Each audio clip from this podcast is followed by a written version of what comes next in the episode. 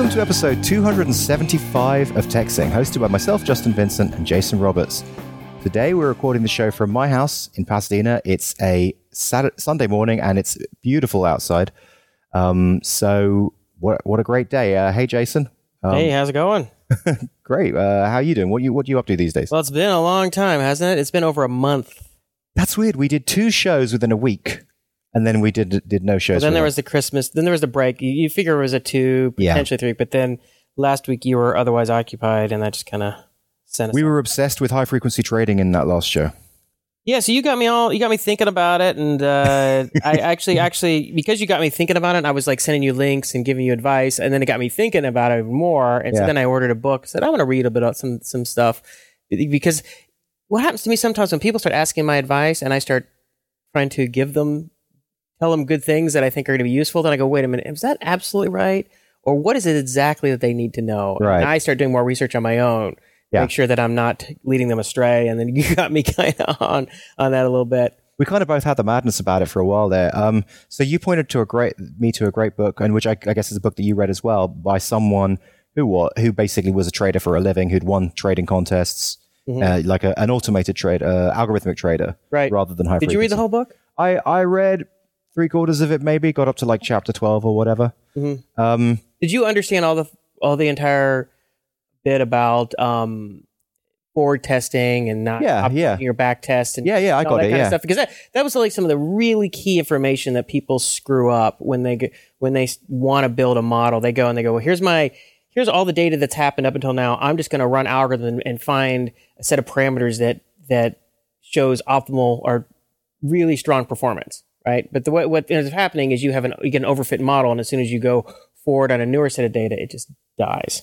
So, so what was great about it was he had such a methodical process of creating these strategies, like the different steps, that was basically very similar to building regular software. You know, so you kind of like ideated it, then you kind of mocked it up, then you kind of uh, ran it ran it against a small set of data, then you ran it against a large set of data, then you ran it against um, forward data. For, so basically, Forward testing. you create forward sample data, which is kind of a clever When you do windowing, you do different. You do walk forwards. You you you eat. You know, so like you- let's say you had you know three months of data, you might walk forward two weeks at a time. You know, it's it's, it's a whole process to, of doing it. so what it made me realize, and, th- and it's th- that book is the reason why I lost the madness for the high frequency trading because it basically made me realize that it is. It, I mean, of course it is, but like I really read it, understood it after reading the book. It's a fully blown career, right? I've just spent like five years, ten years working on growing my startup career, like learning how to build startups and all that kind of stuff. This would be a whole other career, and I'm not sure I want to do a whole other career, especially when I haven't quite mastered, the- mastered the one I'm already on. Mm-hmm. so that was kind of my my feeling about it. Like it's a, there's a lot to it. Yeah, yeah, no, it's it's a lot. I mean, I wouldn't say that trading, learning how to trade, is as hard as learning how to program. Right. Um, but there's still a lot to it. Um, you know, I guess. Well, you might argue, say, well, to become a really excellent trader might take as lear- as much time as to become an excellent programmer. You know, Yeah. but I think it's easy. It would take. e- It, it, it wouldn't take as long to get someone who doesn't know much or anything about trading and get to the point where they basically can understand it, can do it, can build, you know, strategies and trade them much more quickly than you could have someone go and oh here build me a, a web a, a mobile web app or something, right? But to reach some level of, of real expertise, maybe. So the book's called Buil- Building Winning Algorithmic Trading Systems Yeah, by Kevin J. Davey. really good, Yeah. really really well written. I mean, it's a very gentle introduction, so it's it's it's, it's it it moves at a very casual pace and and uh, and everything. But uh, if you're interested in this kind of thing, It's good because it's, there's a story behind it as well. So he tells it through a story. Like all his, all his screw ups. Yeah, yeah. like okay, here's what I tried to do, and I lost a ton of money. I no, I really like that. money. And then I had to take a break because I was so depressed. And then I started again, and I lost a lot more money. So, and and that's what I mean about career. Like he really has spent his whole career doing it. But I like the way he he gives each of his trading uh, ideas names. So like when he spends two years doing it one way, he calls it one name. And I like he he calls the the one where he just tries to do it based on just you know hearing good news. He calls that his wild man days. Right, right. His wild man days. Yeah. You could probably do. You could probably break your career down into Yeah, you know, eras like that, give it a name. that's true. That'd be funny. Well, one thing I thought was interesting, you actually contacted a guy who was using neural nets to predict uh, uh, Bitcoin Yeah. pricing, and you actually had a conversation with him or email exchange or what? Yeah, I did, and um, so basically, he's he has a great um, uh, he's doing something that's I, th- I thought was and I do think is pretty cool. Basically, working on price data and predicting price. So he will predict a 24 hour period price to within a, within a one percent accuracy, which is kind of cool. Um, and it it also predicts it predicts the entire like 24 hour slots as well the price but some of them do vary and go out Entire like, path. yeah, the entire path. But some of them kind of go out maybe 6%, but usually the, across the 24 hour period, it ends up as 1%. The only thing is that because that's like averaging, like it does kind of make it seem like you could just kind of throw any numbers in there. And if you average 24 numbers, it would probably be closer to the end number. it's like, Uh, yeah, I don't know. do you know what I mean? yeah, I don't know. I mean, so so you you uh he was actually uh open to the idea of potentially working together on something. Yeah, yeah. You were just exploring the I, possibility. I was just exploring the possibilities. So he was he was open to that idea, and um, I- I'll put in the show notes what the name of the site. I think it was uh, Bitcoin B, BTCPredictions.com. I think was what yeah. what, what it is. Um, yeah. So I just I just said, oh, you know, maybe maybe we could uh, do something together and either use it for the trading competition that we were talking about, like to get good signals on stock, right? We, we we didn't talk about that show. We just it, it became a, a, a back and forth in the uh, comments. yeah. Um, is something that we were considering. Um, I would love to do it, and I started playing around. I started playing around with translating some stuff that I had written years ago in C and C sharp, and trying to convert it to JavaScript and say, yeah, could I, you know, build? Yeah. And I spent like an afternoon, one weekend, kind of playing around with it. And, but the reality is, where you don't want a new career, I can't afford another project. Yeah. I am um I am at this I, I am really trying to exercise some discipline and not I thought last year was the year of no. last year was a year of no and today this year is gonna be the year of still no. you know, I'm I'm just so bad at it. You know, it's funny, like um my buddy Phil Amon, he uh he emailed me a few days ago and he's like, Hey, do you wanna uh do you wanna do that MIT uh, electronics like circuits analysis course or whatever. It's basically the um, it's like the sophomore level introduction to electrical engineering course at MIT, yeah. and it's it's it's legit. I mean, it's a real it's a hard course, and I had looked at it before, and um, and it's just along the same stuff that I was doing with uh, the the tutor I hired, Giacomo, and um, and the reason I stopped doing it was because I just didn't have enough time and I was frustrated with how little time I had to work on problems and everything. And and I had to tell him, I'm like, dude, I would love to do this with you. It'd be so much fun, but I, I just can't. You know, and that's that's a hard thing for me to say, Hmm. especially with something that I find fundamentally Really, really enjoy. in, in, interesting and enjoyable. So if you were, if your Uber shares came in and you were like independently wealthy, you'd do stuff like that. Probably, yeah, yeah, absolutely. I would do that. I would do, you know, the the, you know, neural network AI, Bitcoin trading stuff. You know, whatever. I mean, that kind of stuff is fun.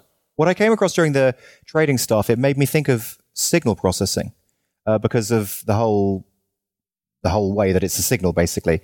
And so I found a signal processing course and now that looks really interesting, especially the way that the guy described it, you know, signal processing is the fundamental basics of computing.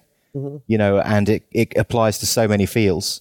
I'm like, I would love to do that. because that has a relationship to music, which you've spent Music, audio, exactly. audio production, which Yeah, you've spent a lot of yeah. time on. music, like images, uh, like just basically statistic. I mean, it's so many different pieces of. Um, That's one thing that's kind of one thing I found about how to to get into a deep subject. Sometimes you just got to find like a doorway from a, something that you already know and understand and enjoy. So for you, you might say, I can get into math, you know, through signal processing via audio production, Hmm. which you know, right? Right. So then you have analogies and you have some concrete experience and you so when they start talking about some of these transformations, like, yeah, yeah, well, that's just a this transformation. You do audio all the time.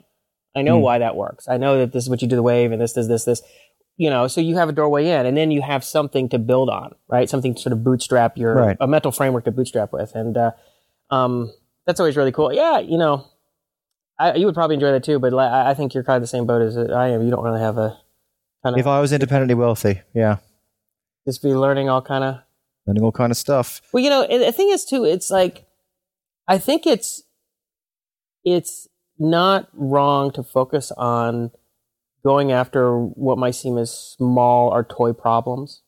And we talked about this, like uh, Richard uh, Feynman. hmm Um, he there's a story about how he was watching some undergrads in a in a cafeteria or dining hall playing around with these spinning these plates and watching and the wobble on these plates or something, and he and he started thinking about it, so he started trying to work out the physics of how you predict the wobble or whatever, and he showed that to, to a few other you know of his peer physicists at Caltech, and they're like, "What? Why are you?" Looking at that, like, because he's like, "Oh, look at this neat little thing," and they're just like, "Whatever, dude," you know. like, it's such a stupid waste of your time, effectively, right?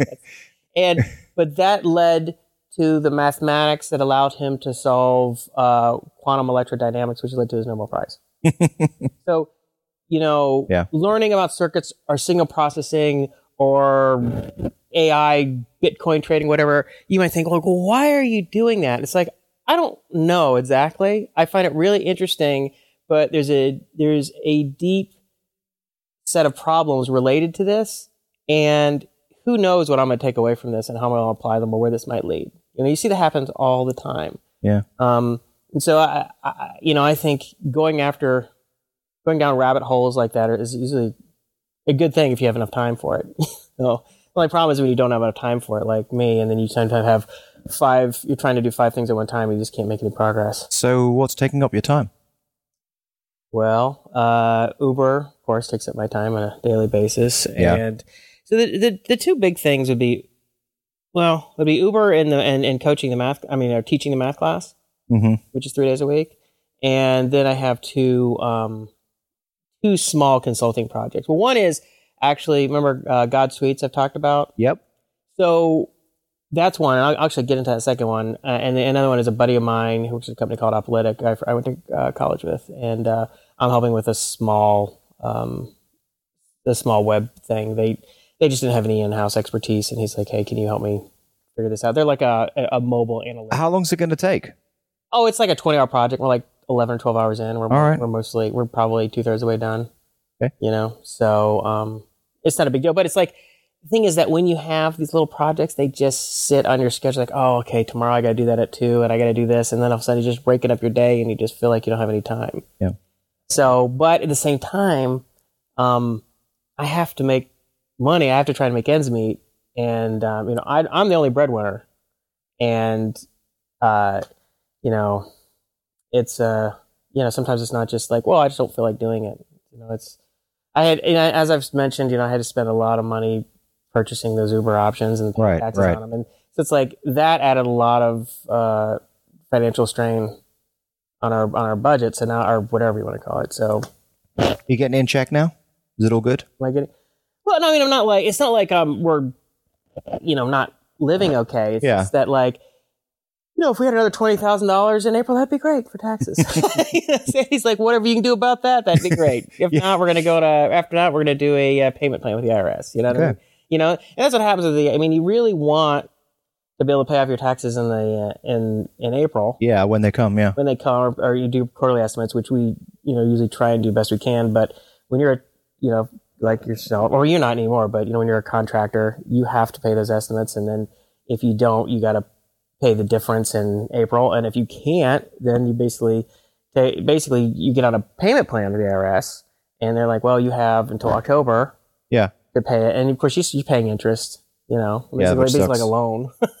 you know. All right. Well, just quickly talking about payment, just interjecting quickly here. Uh, we got a donation from. Um, did you see this from David Walls? Yeah, I was actually looking that up before. Hundred dollars grand patron donation. But it was David and, uh, and someone else. Oh, was it? Yes. Yeah. So that's you- that's what I was looking up on my Okay. Hangouts. He didn't email me, so let me just double check this. He says um, the contribution TechZing is by David Waltz and and, and Josepha Haden.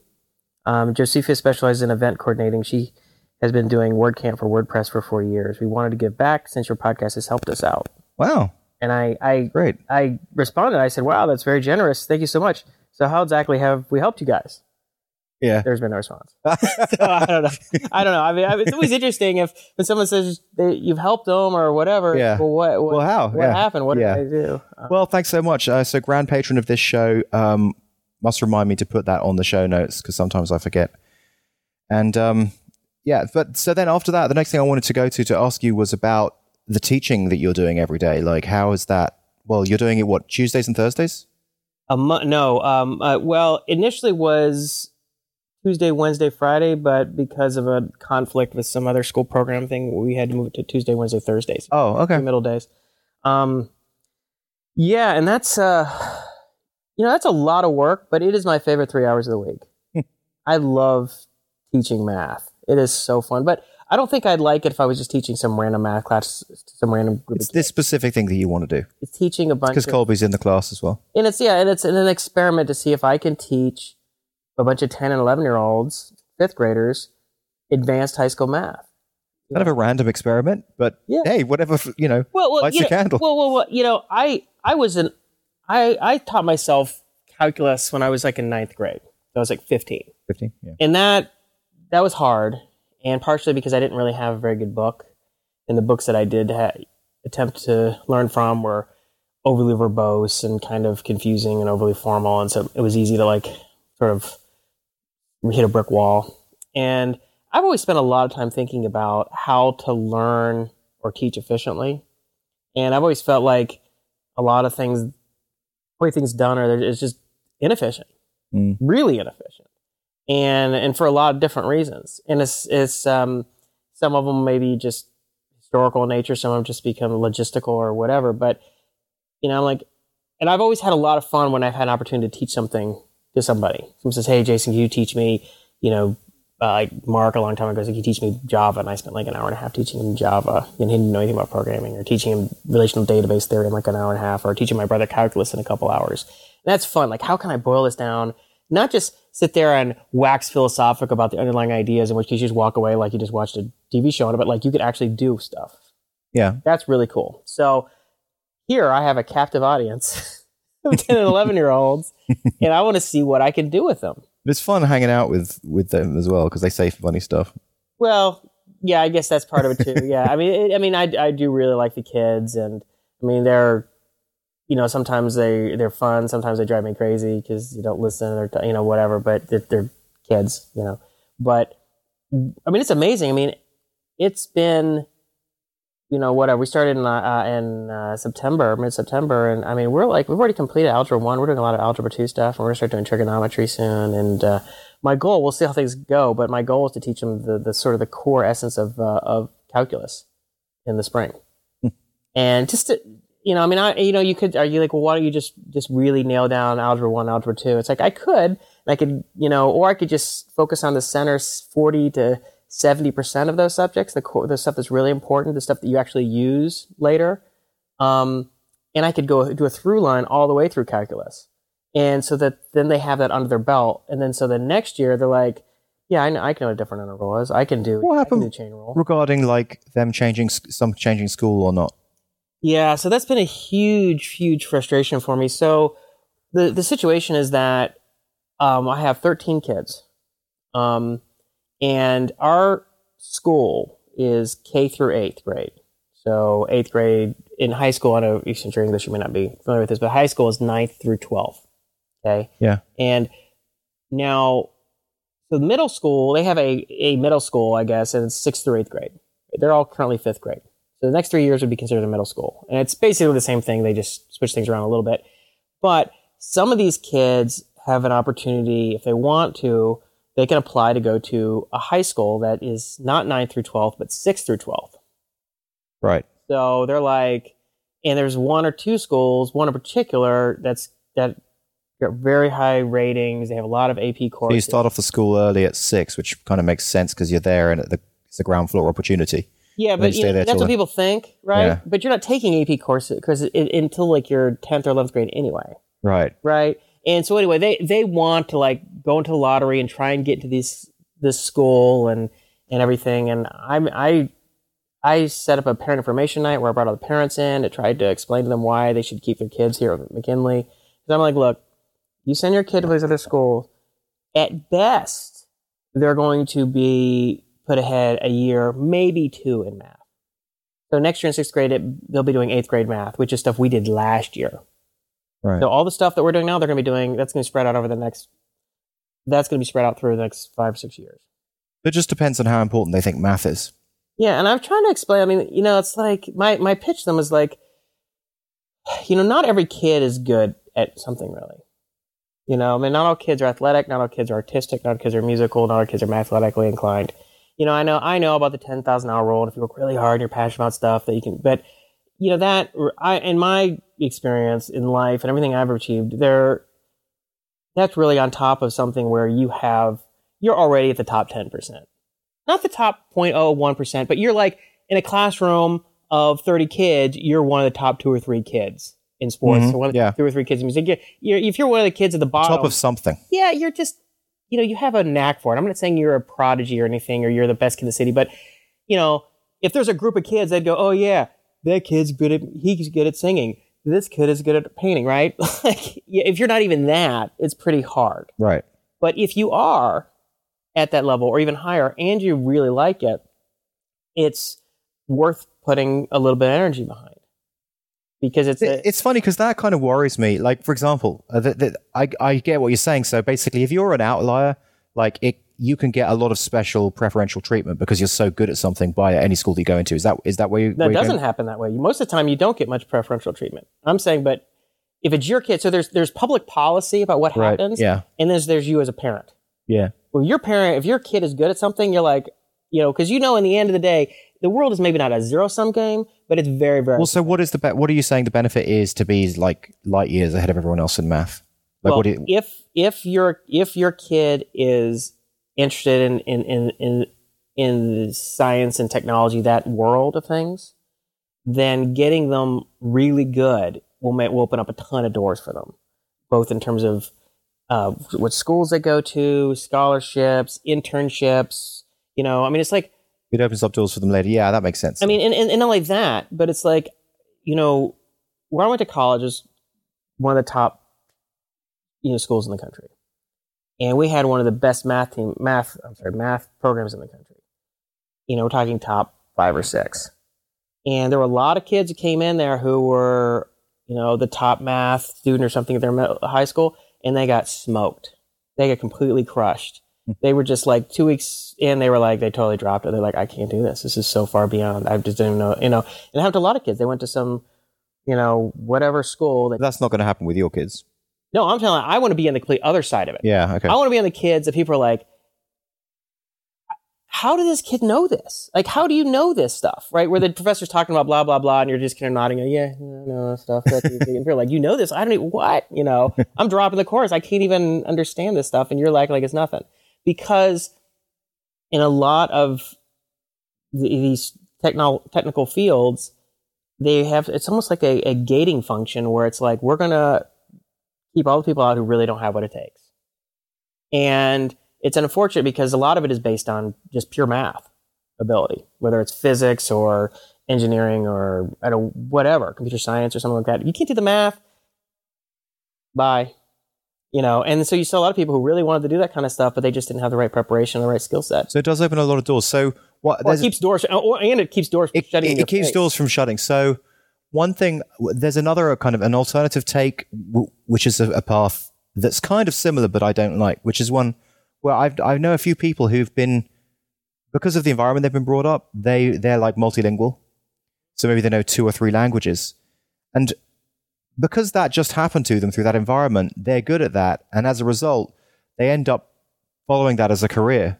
So it's kind of like their career was predetermined for them right from There's not from- much. There's, there's not much of a career in. in well, no, no, there knowing, is. knowing language Well- translation. You don't make any money doing that. Well, no, but there's there's a big career in it, like in terms of like, for example, moving to another company or working for companies and having some kind of ambassador position, like being someone in the company who, like, say for example, you're you go to a European company. Yeah. And- okay. So yeah. yeah. you, okay. So we're an Italian company, and we have an office in German. Germany, Exactly, German. exactly. So guess what? Let's see. Who's going to German? Oh, you are. Right, right, exactly. Yeah, it is that, but it's it's not that big of a differentiator. That's why I always Right. think when people put all this energy behind. We're doing, you know, Mandarin immersion. It's like you're going to spend how many thousands and thousands and thousands of hours learning Chinese? You know, people know Chinese already.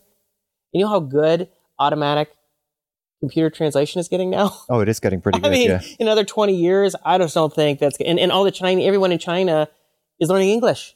Like I just, It is going to be a think- Babelfish situation. Like we're, we're going to have like talking through our smartphones, and it's just going to do direct translation. Yeah, and unless you're like my my buddy Jesse, who who took Chinese in, in college and then went and, and lived in China. Now he's but he, but it's basically you're living the Chinese life. If you want to go live in China, you know, then go learn that language. Well, I'm I'm more complaining about it because the people who I know who grew up that way ended up like it's almost like they just had to do that. Like, oh, they moved to France or they moved to Spain because they they were bilingual because their parents were bilingual. And but maybe they could have been skilled at math, but it was just like something that was uh, just there by default. Well, you're saying because because one path was there were it was it was like the path of least resistance. They're already naturally good at this, so they said, all right, well, exactly. Take advantage of this. Yeah, so I'm I'm kind of complaining. So the, the reason why I mention it is because Jack was talking about send sorry, Georgia was talking about sending Jack to a French school or whatever, you know, uh, or a Spanish school or just just like where the school had another language. And my that would be my complaint about that. I'm like, well, if we do that, then we're probably basically saying that. That, that's going to be the path of path of least resistance, as you say, and he'll probably follow a career that has something to do with that, and that seems limited. Like maybe he wants to be a programmer or some other things. If he didn't have that, see what I'm saying? Yeah, yeah. I mean, I'm, you know, I, I'm not, like I said, I'm not a big fan of the whole language thing. I think it's, it's just so much energy goes into it, and there's not, you know, I don't know anybody who's making a lot of money because they speak French. Right. They speak right. Italian or even Chinese. It's like, oh, yeah, okay, my buddy Jesse works at, uh, he's a uh, financial analyst in in, in uh, Hong Kong. Well, he could have done that in New York. Like, what was the, you know, I mean, you live in Hong Kong, you live in New York, whatever, right? I mean, it doesn't really make any difference.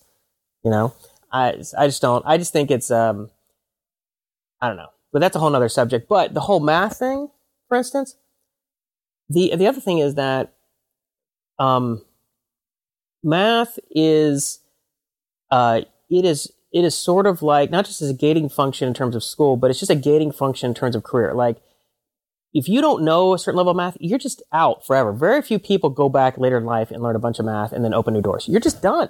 That is shut off for you from ever.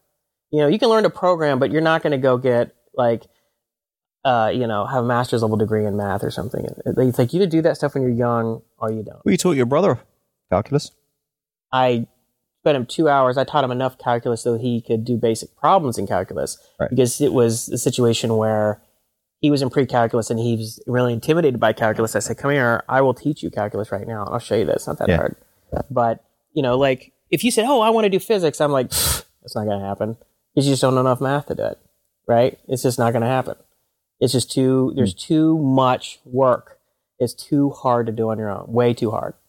Um, so, you know, you know, I mean, and Colby is one of the examples. So, for instance, I asked Colby the other day, you know, any, okay, let me let me back up.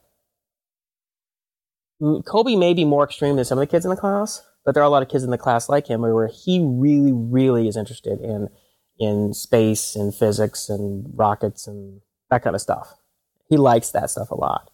And so I'm trying to keep the doors open for him so that he is a top candidate if that's what he wants to do. Yeah. He may turn directions and he's 15 or 16, says, ah, you know, I'm going to go be a musician or something like that. Okay. Yeah.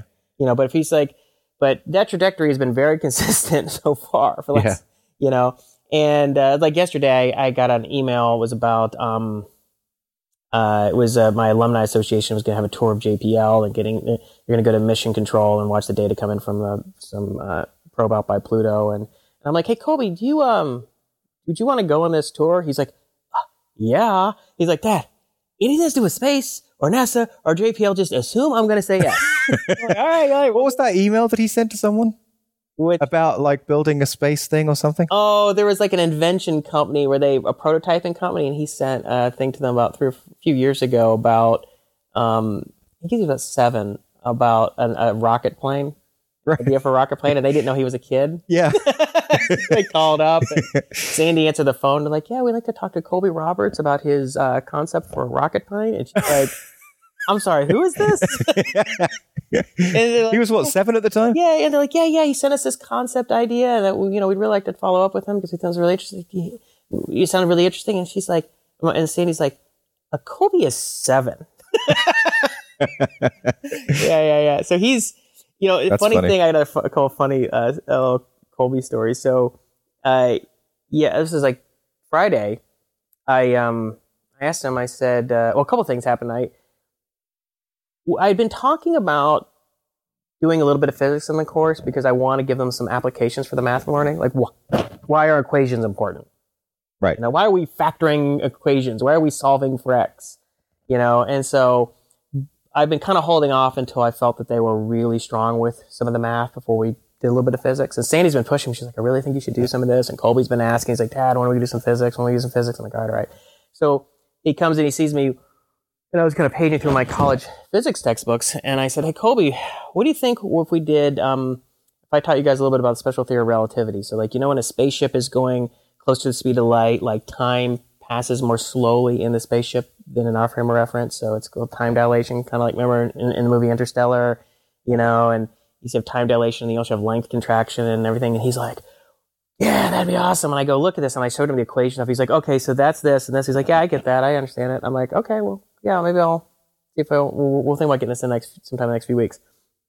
So then he goes, it's a few days later or something. I says, what's going on in school with that? He's like, oh, you know, he's like, I asked Mr. Rojas if I could look up the theory of relativity in class because they have Chromebooks. Mr. Rojas like, okay, but only until recess. so, you know, then he emails me like the specific because we were we were debating what the speed of light was. He's like, no, no, it's this. So then he emails me like, uh, Oh, Colby kind of like you and I do. We get an argument, and you send me like a Wikipedia article. You go, see, you know, that, Oh. that that's what he's into with the, with the speed of light. That's funny. But um, so So he was right. So he was well, yeah, no, I, I guess he was right, but he just like this is the this is the answer, right? The so he, he speed of light. emails me sometimes during the day from school, and so he he really wants to, he likes this stuff, right? Yeah. I think there's a pretty high probability, better than 50-50, which is a lot at this age, that he's going to go into something that's going to be math based. Yeah. Seems know? it seems that way. You know, whether it's physics or it's you know aerospace engineering or computer science or something, it's something along those lines. Where math, being exceptional math, will get him over that hump to where he's a top contender, and he the math won't stop him. You know, because math is like a language; it's it's a framework, and if you don't, if you're not comfortable with it, you understand it, it becomes a block to you. If not, it's easy for you. and You can just do the thing that you want to do. Comparing how old's Colby now? Ten. Ten. Comparing you to ten to him to ten. Does is he more knowledgeable about math than oh you were at ten? God, are you kidding me? He could smoke me. I, yeah, no, Oh, I wow. was like doing typical. First of all, I was in fourth grade when I was his age, Right. not fifth grade, and so I was probably adding and subtracting two and three digit numbers. right. Colby is solving uh, systems of linear equations in his head, which is a problem, right? So like, I, I last week we did systems of equations. You have multiple equations, and you're like, and basically you're just figure out can we algebraically figure out where these equations intersect? What are the x and y coordinates or whatever? And there's a couple different methods. And Colby, um, uh, he had already knew how to do these for some other stuff he had done. And so I'm teaching the class. He's like, "Ah," you know, he's like, do I have to do these? I'm like, yeah, you have to do these, Colby. I signed the whole class. You have to do them. He's like, but I don't to do it. I'm like, Colby, you're 10. I can't have you opting out of algebra 2. right? Like just just do it. He's like, fine. And so he sits there and he looks at the equation. It's like, all right, x is seven, y is uh three fifths. And he's just like kind of going through the equations in his head, like all the methods and that, which is a really bad habit Right. because I need you to. I'm like, Colby, write the steps down because it's easy to make an error in your head.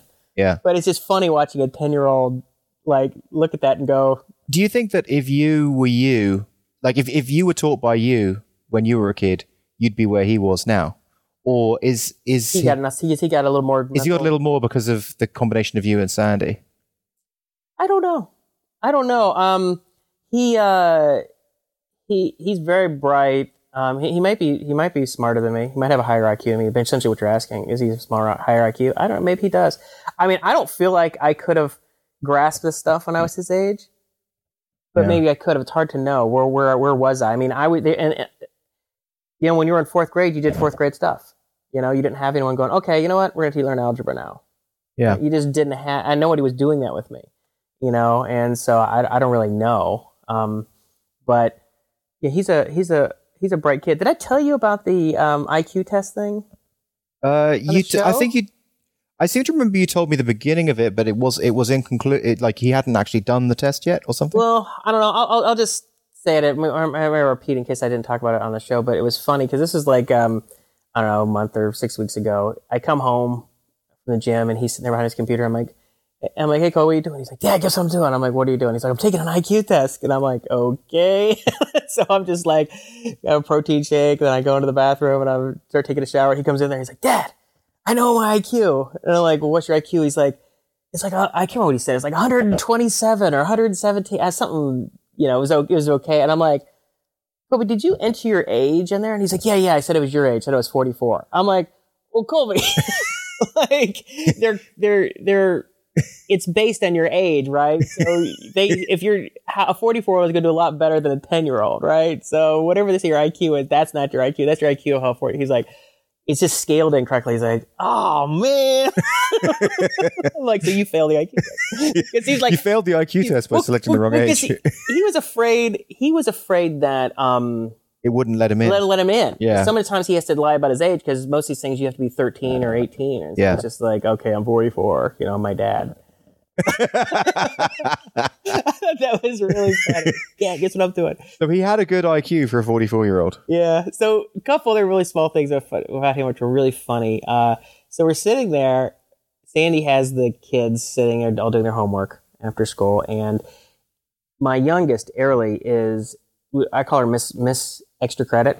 Is there extra credit? Like she's just always all about extra credit. Like she would refuse to turn something in a few weeks ago because they hadn't done the extra credit because my wife said we don't have time to do it, and she just was just like stomp her. I will not turn this in. so I had to go explain to Mrs. Walker to okay, okay. So Ari wouldn't turn it in because she wanted the extra credit, and she's like, oh, don't worry about it, you know. And so that's the kind of girl Ari is, right? And so this is we're sitting there, and uh, and and, and Ari Ari goes to um, saying she goes, well, is there extra credit? Can extra credit? And she's like, yes, okay, there's extra credit. We can do this thing. And and Colby's like, why does she want to do extra credit? And she's like, Sandy goes, because she's a good student. And then Colby just kind of pauses. He's like, yeah, but what does that achieve? like, like, well, what does this extra credit achieve? Like Colby's such a mercenary. He's like, I don't get it. Yeah. Why would I need it? He just sit there and say, I'll just do the bare minimum. I don't even want to do linear equations if I don't have to. It's like I don't want to like I don't care about your little scoring system. It was so funny. He's like, yeah, but what that achieve? What does this extra credit achieve? Um, very funny. Anyway, so he's um, So so I anyway to sum up the whole thing. Oh, dude, get back to the original thing about the parents. Um, Yeah. so I know Colby of Get there in the end. Kid. I'm trying to put him in this situation where if he's good enough and he ends up at some place like Stanford or wherever, and he's with other a bunch of people who are top notch, and he wants to do like rocket design theory, and it's like, okay, well, you need to be awesome at math, otherwise you're gonna get smoked. But he's not like, I don't get a call from him after Christmas, and he's like, yeah, I had to drop it because I couldn't do the math, right? yeah, I don't want that conversation. That's a really sad conversation to have. You know, you want to be like, oh yeah, it's easy, and the way it's easy is because he's been doing it for years. Um, and uh, in the uh, the other kids, there's a lot of kids who I think are along those lines who like that really, re- they all really like math, and they all like really, really good at it. Um, but the parents, uh, the parents kind of don't get it. I mean, I spent a lot of time really pitching them, but I, they still don't get it. And I found out so that's your argument to the parents. yeah, like you're. I mean, first of all, it's like I said. Let's just just talk about college. Like, forget their careers. Like, just getting into a top college. If you did calculus in like middle school and are doing like advanced college courses in high school at the local university, like you're off the charts, kid. Right? You're a very special case. The teach the schools are going to have to look at you as a completely different animal. Right? You're not just like, oh, I took AB calculus and I took history, you know, AP history. And okay, so what? Right? A million of you guys running around. Great. Good for you. That's good. Good box check. Like, no, you want to, you want to be an outlier where people have a hard time understanding how you know as much as you know. Hmm. Right. And if you think it's fun doing it anyway, Hmm. If it's enjoyable to you and it's going to make you really good at it, which is something you might pursue, like it sounds like a really good So why don't the parents get it? the parents are very caught up in the hype cycle of like this one high school getting these high ratings. And one of the reasons they got high ratings is because they offer lots of AP classes, even though it doesn't necessarily mean that a lot of kids do well in AP classes. What's AP class? Advanced placement. Right. You take a course in AP physics and you get a lot of college will let you skip a year of introductory physics or AP biology or AP chemistry or AP history or English or whatever. Um, and uh, and I, I found out a lot of these kids, their parents, even despite the emails that I sent and information night where I spent like an hour explaining them, they it didn't really move them. I was really I was really bummed. I thought I had gotten through. I said, look, keep them here through eighth grade. They're So how, how many of the kids are you going to lose then? well, it's Did you lose any? I'm going to lose. One's moving back to Japan because his dad, they he was getting here, getting his PhD, and he's they're going to Japan. One I know is going to go to charter school because it's just better fit from personality wise. So we're down to eleven, and one's older sister goes to school, so he gets a sibling preference, So now we're down to nine. No, mm-hmm. ten. Right? That's the last three. Down to ten. Right? So, but it's only like a one in five shot getting into school. So I'll probably of the four or five kids that apply, I'll probably lose one. Oh, okay. So So I'll probably end up with seven. I'll give. I'll best. I'll probably end up with seven, you'll end up with seven kids. seven or eight, probably. Okay. You know. Oh, that's enough. Yeah, it's enough. It's it bums me out because I want to keep them all. Yeah. You know, because I really like all the kids and they're all really good and it's fun. It's fun group and everything. But uh, you know, it's uh, it, you know, whatever. You can't. You can't. You know, people are people are going to do what they want to do, and a lot of these parents they don't really quite. I don't think they they don't understand my argument. Or they don't see it, and you know, if I can't can't persuade them, I can't persuade them. But uh, but I'm telling it to kids. I'm like I'm like, dude, pre prepared to go back and doing fractions for a couple more years. They're like, what? Well, can I? I'm like, I don't know. I said it'd be very difficult to persuade these schools to put you like five years ahead in math. They're just Yeah. not gonna want to do it Yeah. because it screws things up for them logistically. It really is a really is a complication for them. Hmm. You know, they might sympathize with it and everything, but they're just it's just not. Oh now we have this. They don't. School institutions don't like special cases. It makes things messy for them. Yeah. you know, doesn't work for their, their advantage. You know, Yeah. and then like what you're in ninth grade and now you have to like ride your bicycle down to Caltech or PCC to take a course in, you know, partial differential equations or something like that. I It's mean, just going to be a pain in their ass. they're going to be like, oh, I mean, it's fantastic for you, yeah. but it doesn't work for them. You're Yeah. you are not your You don't interests fit. are not aligned. You're not a cog. Right. Right. So um so let's uh let's talk about oh one thing I want to talk about is the um the God's tweets thing. Oh, yeah. So uh my uh you know, my buddy Mark, you know, I had built that that app for them. Oh yeah, this this this is this is the one with the long story. So it's it's your buddy Mark. He had eh, the app is basically, I guess, a photo sharing ta- app. taking pho- taking f- photos of um, signs outside churches. religious signs sometimes have funny. Yeah. yeah exactly. religious signs are sometimes funny, and then having a stream of those in the app, and they've been working. It's I mean, it's kind of like coming on over a year to two years, isn't it? Yeah, it's. I mean, it's live. It's, It's live, and you know, and you can upload photos. Except what happened? Well, actually, we've had kind of in a beta stage where they just had friends and family playing with it, Yeah. and then the heart. I because we did this thing on a shoestring and there's so much time in the app. The the back end was just sitting on a, a virtual private server. It was A no, cra- I mean, a real crappy one. Like, well, twenty dollars a month. It was fine. I mean, there was hardly Yeah. anyone using it. There's no Okay. point in spending two hundred dollars a month Yeah. or something, right? And um, just set it up on there, and uh, there was no backup for the MySQL for MySQL or anything. It was just everything was just vanilla, basic version point three or whatever, right? And as what happened, the hard drive got corrupted right. and we had data loss. And uh, the database got all screwed up. Couldn't repair it. Tried all the rep- you know things that you do to repair MySQL. None of it worked. Um, the only thing we were able to save was the users table. Yeah. Um, and uh, so I end up talking to my um, the the sysadmin guy I use, Nick. Um, and uh, initially I talked to you, but what we end up doing um, is because you were I was talking to you about how you do like backup real time backup systems. Real-time, or, yeah. or you know, yeah, yeah, I had re- uh, replication. You have a slave master replication, and then you do like an hourly or daily backup thing. Yeah. Well, what we end up doing is using um, um, AWS's RDS, so they're MySQL in the cloud. Oh yeah, yeah, yeah. So that's all automatically. It's redundant. Yeah. It's automatically backed up. And so then I have to worry about it. So then I have the web server, Mhm. and then we have RDS for the MySQL, for MySQL, and then um, and then for storing the images in S3. Yeah. So the images, the binary, the image, the images themselves are on S3. The the the the photo photos table, of course, just has a you know uh, the key of the image that's stored in S3. Perfect. So that's Perfect. So, but that took a long time to get set up correctly bec uh, for a variety of reasons. We had a lot of configuration problems, and I don't know what what the deal was. And over the holidays, Nick was gone for. Are you also using Route 53 to like access to kind of give a domain to the S3 images, or are all the S3 images being called by the actual S3 path? Um, yeah, you know, in fact, it's funny you mentioned that because yesterday, that was the last part of it. I was working yesterday. I had, I was, I got the S3 uploading the images, Yeah. S3, and now I'm trying to figure out how to pull them down into the app.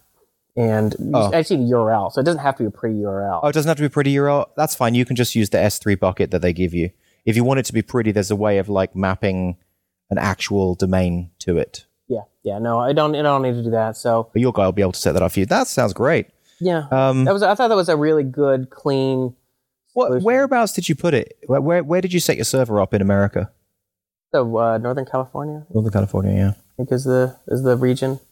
Um, yeah, that was it's pretty. It's pretty nice. I mean, you know, it was, it was a bit a little bit of a learning curve with. I mean, I mean, S three wasn't that big of a learning. It was just you know, an hour reading through the docs and okay, you know, the fifteen different ways you can do authentication. You know, and uh, If you if you ever like just thinking forward, like if they decide to like expand this concept and I don't know, do d- different areas or whatever. Um, there's a thing called MaxCDN. Do you ever hear about that? Uh, Like CDN? no. So basically, what you do is you put it's. You've heard of Akamai, right? So it's basically it's like the poor man's Akamai, but it, it it works. So it's maxcdn.com, and then in your in your app you put maxcdn slash your name slash the route to the image, and then you tell the maxcdn app you know what to point at. So it's going to point to your S3 bucket.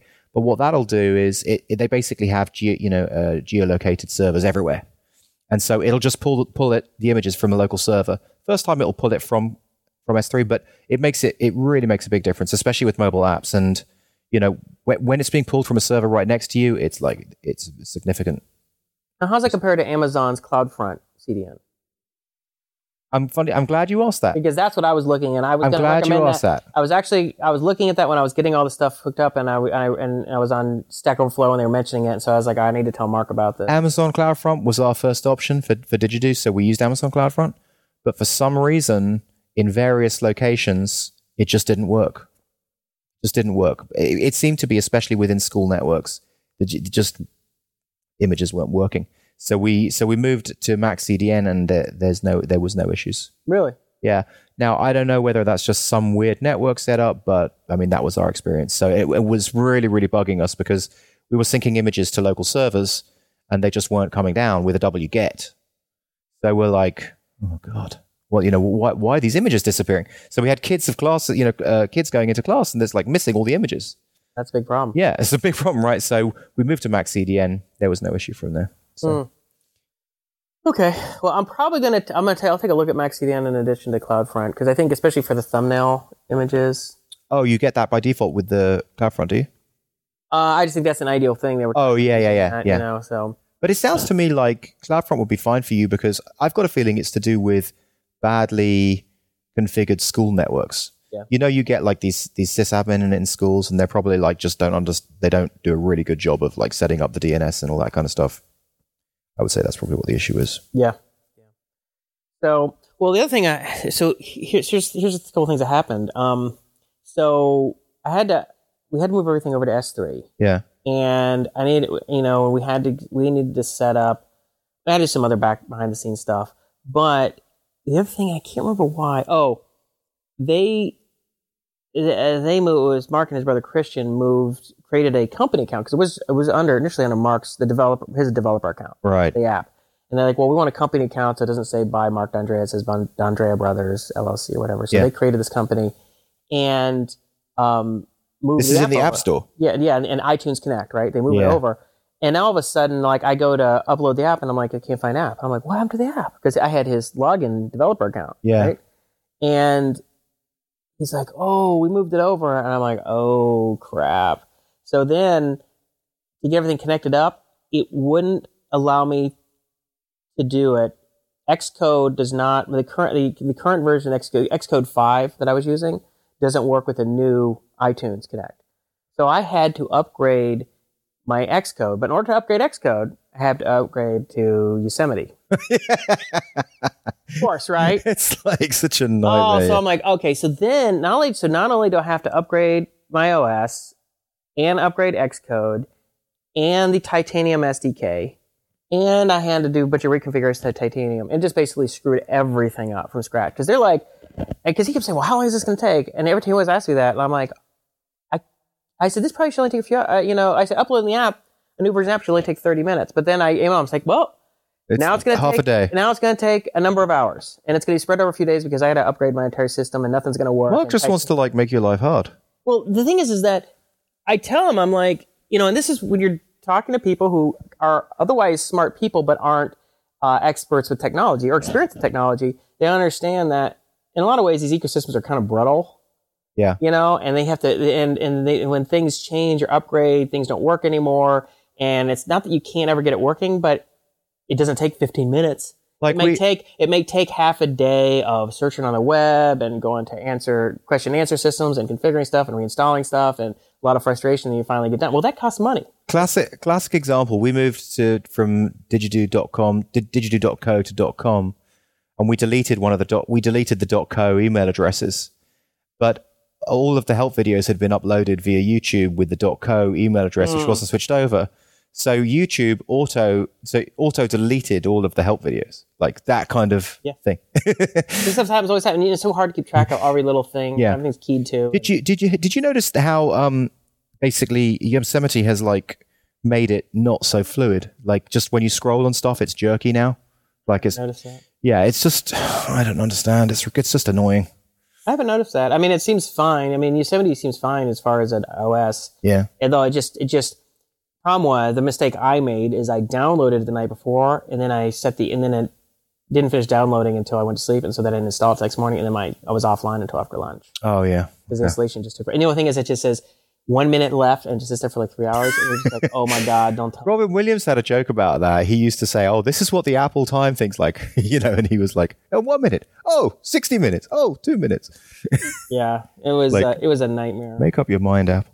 Um, but um, so I that so like, so I haven't, I've been so I haven't spent a lot of time on that. But the other thing that it was the uh, uploading the images. This is the thing I'm wrestling with today. That I hopefully will be a half hour work of research and tw- twiddling until I get it right. But now when you upload an image, the app of course needs access to your photos, right? And it has to and and there's a uh, is an XML file that basically specifies what message to ask the user when the app is requesting access to the photos, right? But it's not working. So no, my no, my no files won't uh, images won't upload. You upload to the file first or directly to S3? um, I'm uploading it directly to my system, to to the server. Which So, so you to- upload to the server and then it uploads to the S3. I believe that there is the capability to upload directly from the app to S3, just as Well, an that's fine, but but I still need to create. Um, I still want to log it. Thumbnails. I still want to create a, uh, a thumbnail and, and process it and put it into and put a thing into the table, photos table. yeah. Right. Okay. Yeah, that makes sense. I mean, I guess you could do it, but it's, it doesn't really matter because it's asynchronous. Because what'll happen is I'll put up a message say the photo will appear in your the photo stream in a few seconds, and then it's like two seconds later. are you do, when you when they upload it? Are you showing like a, a status of the upload? No, because it's asynchronous. So once you do it, then it goes on, and you can go on to looking at other stuff.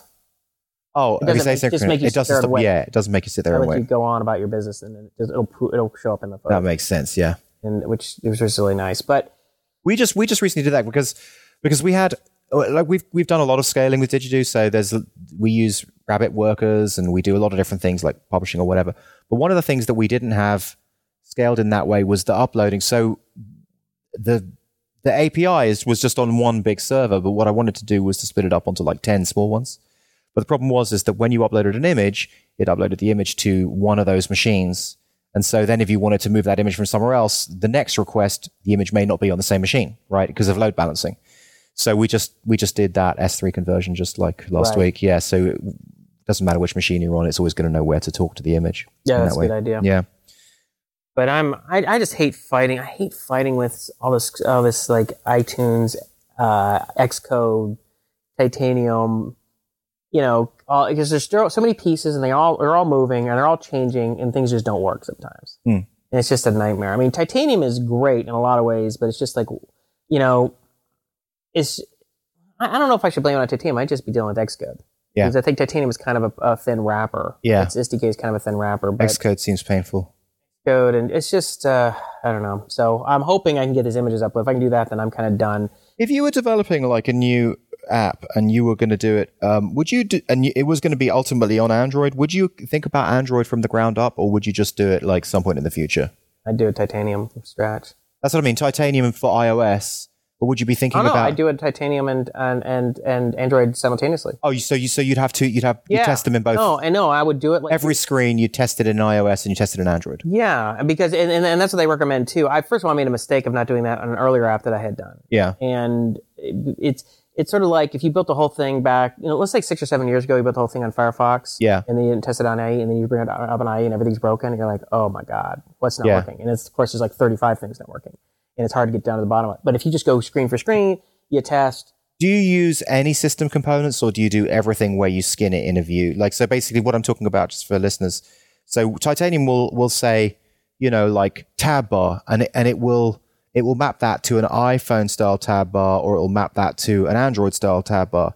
But the, but that's kind of finicky to do it that way. And what Jason's done, I think, in the past is rather than use a tab bar, he's just made his own like Buttons or buttons that, that, that are a tab bar in quotes. Well, because if you look at any of the of the first tier applications, Quora, Uber, Facebook, I don't know, whatever, Twitter, any, any really use- really elegant looking, they don't they they kind of custom do stuff, Yeah. you know. And and if you look at them on their but but but, but as, as well as that, like there's the benefit that that it will be it will look the same on Android and iOS. yeah, and a lot of times right, but you, you don't always necessarily want them to look exactly alike because it, depending what you're trying to do. Some Yeah. apps, if they're you know maybe you make them look exactly the same, but what you can do is make them look 80 to 95% similar, but make them a little, just a little bit different just because this is how Android people like, are used to seeing it. Yeah, And, you know, you don't want to impose an iOS aesthetic on Android and vice versa. Just like it's really annoying when you would see like a Windows app on OS on, on, on, Right. you know, or something. It just, it looks really but I mean. Uber is neither. I mean if you Yeah. but like, Uber is is neither iOS nor Android, so therefore it just kind of works on both. That's right. So that maybe that's a good a good strategy. That's a good strategy too. You know, and sometimes they look very similar. Like I was one I was looking at, I think it was like Evernote or something. Like they were they were different, but they weren't really different because of the OS. They were just different. It was just like different teams just did them slightly differently. oh, okay. Uh, I I don't know, but the, the OS the, the the aesthetic of the of iOS and Android are kind of converging. They look much more similar now than they did like you know four or five years ago for sure. All right, an unrelated discussion. Um, and I don't have too much to say about this, but I just want to say that I thought it was interesting, and I want to see what you have to say about it because you always have interesting things to say about things that I find interesting. okay. Good. Well, thank you. I'm glad. uh, Richard, so uh, you know Richard Chen, our buddy, who we said goodbye to three times, and Yes. who now so, lives. yeah, so Richard, Richard, who we initially met because he Microconf. went, Ma- went to Microconf, I, I think I saw him on a plane once or twice, and we would hang out and hung out at Microconf. Right. And he came to the the TechZing summit. living in Taipei now. Yes, before he left, we went to. Well, I went out with him twice. I know you guys did three times. You had like three goodbye dinners. Yeah. Or you know whatever. It was, it was like The Hobbit. Or was that, was it The Hobbit or Lord of the Rings? Which one was a movie where they just would constantly say? I don't know. Lord of the Rings. It was like the like the end of Lord of the Rings of the Return of the King was like thirty minutes of goodbyes. So he sent me this. He sent me this um, link to a TED talk about you know what the internet's like in China, Mhm. and I just thought it was interesting. So I'll sh- I'll tell you the what it's like and how you know why I think it's interesting, and then I'm here, interested to hear what you think about it. So basically, it's almost like they don't have censorship in a kind of a way. Like there's there's the Great Firewall of China, right, mm-hmm. and they have no access or very little access to the rest of the internet. So there's two internets. There's the internet in China with 600 million people on it, and then there's the rest of the internet, and they have a, basically like a copy paste of all of our services. So where we have Twitter, they have something that's like Twitter. Clones. Yeah, basically clones. Yeah, but but one one interesting thing is their Twitter clone because it's 240 character limit, but because with China, you know, in in Chinese you can say a whole word in one character. Right. So it's kind of like microblogging. So it's kind of like they've got 600 million microbloggers that can actually say a lot more than you can in a tweet. But but they don't feel. Um, I mean, although there's there is censorship, like, but the thing is they've they've given them like a sandbox. So in China, you have a sandbox to kind of express yourself up to a point, which is kind of interesting because other regimes, the way that they've done it, they've done the same thing, but they've it's completely censored and obviously that makes people angry or whatever. So you kind of have you have this sense of freedom in China, even though you are censored there, and um, it's just kind of weird. Like what? It, I mean, does it matter that they don't access the, the rest of the internet? I mean, what do you think? Does it matter in what way? Well, just from the it, like, as as as a Westerner, we would look in and say, okay, these guys are censored. That's really really bad. Like they're they're firewall. That's really really bad. But from their perspective, there is 600 million people, and it seems like a very free internet within that firewall. Yeah, I mean, I guess, I mean, they have certain topics that are just off that you're just not allowed to talk about. Well, the, but the thing is, they kind of do talk about them, but they use code words. And when there's 600 million people, like, what do you do? You can't, as as as the ruling regime, you can't go and like squash, you know, 100 million people. You know what I mean? Well, no, they, yeah, yeah, you can. I mean, you know, they always say that about the internet. The government can't do this and that. The government has a pretty good, does a pretty good job of, of, of sort of putting end to things that they don't like eventually. Right. And, um, you know, it's like, like, oh, remember how, you know, all the music pi- was pirated on Napster? They can't stop it. The internet's too free. And then it's like, they shut it down. You, you have enough lawsuits and people thrown in jail. They shut that down pretty damn quick. It's true, yeah. You know, and, um, anything they say that, oh, they can't stop. The internet's too big. There's too many people. Pfft. You know, the, the governments have a mon- you know a near monopoly on the use of force, and uh, you know they can throw you in jail. They can ruin your life. You know, so they if they eventually there's enough political will, and they will shut your ass down. You know, if if they don't like it, I mean, basically, whether it's the, China, the U.S., or any other country. so for the guy, for the people who started the YouTube clone or the Twitter clone or whatever, like the only rule they have to do is to open every piece of data to the government. You know, Well, that's you know, you just see that, that Obama and, and uh, David Cameron were just talking about their new little cyber. Where they're kind of oh, this is Cameron's on- idea, yeah. yeah that then you know that in they're trying to What's that? prevent any encrypted messaging apps. Yeah, You know, I mean, Obama's in that way too. You know, yeah. I mean, it's it's uh, you know, I mean, it's hopefully it'll be a big pushback on that, but um, you know, it's it's not just the Chinese. Hmm. You know, governments. You know, I mean, governments strive for uh, power. You know, the reason the reason people go into politics. Any letters? pow- it's for power. Any letters from the dark side Or no, today? well, like, you know why people go to Wall Street? For money. right. Yeah. You know, money primarily, then maybe some power. Yeah. Right? You know, people go to the government for power primarily, then maybe a little bit of money, frame, right? And that's why they say whatever they need to. right? They, yeah, I mean, it's like, yeah, p- there are people who go there for, you know, the right reasons. They would do this and that, but at the end of the day, it's so much to get those things done. It's so much about the accumulation and, and, and exercise of power, and and there's all the people throughout the system, not just the politicians themselves, all the staffers, that power is the game Yeah. right? And that's and it becomes the soul of the machine. And uh, you know, it's just and, and and you have these big entities within government. It's not like my, government's a monolith. So we're talking about the FBI, CIA, NSA, Pentagon, Homeland Security, you know, FCC, whatever. They all are ep- separate little fiefdoms, and they all have massive hierarch- hierarchies of bureaucrats and appointees and everybody who have their own trajectories and agendas and personal um, you know things that they hold personally important and um, and uh, they l- look to achieve those things. And a lot of times achieving those things is exercising power in some way that's you know over people like us and everybody else. What do you think of uh, the whole Cuba borders opening up thing? It's might- about time. Yeah, about time. Yeah. yeah i mean I, this whole not talking to isolating countries and not talking to them is just asinine. You know we don't talk to north korea we don't talk to iran or we don't talk to russia. Know, it's just stupid. You know i mean it's just i mean the problem is that the us gets so much into this um we view ourselves as the world hegemon it's our game and you either do what you're told get in line and you be a vassal state you're subservient to us or we will attempt to uh, ruin your economy.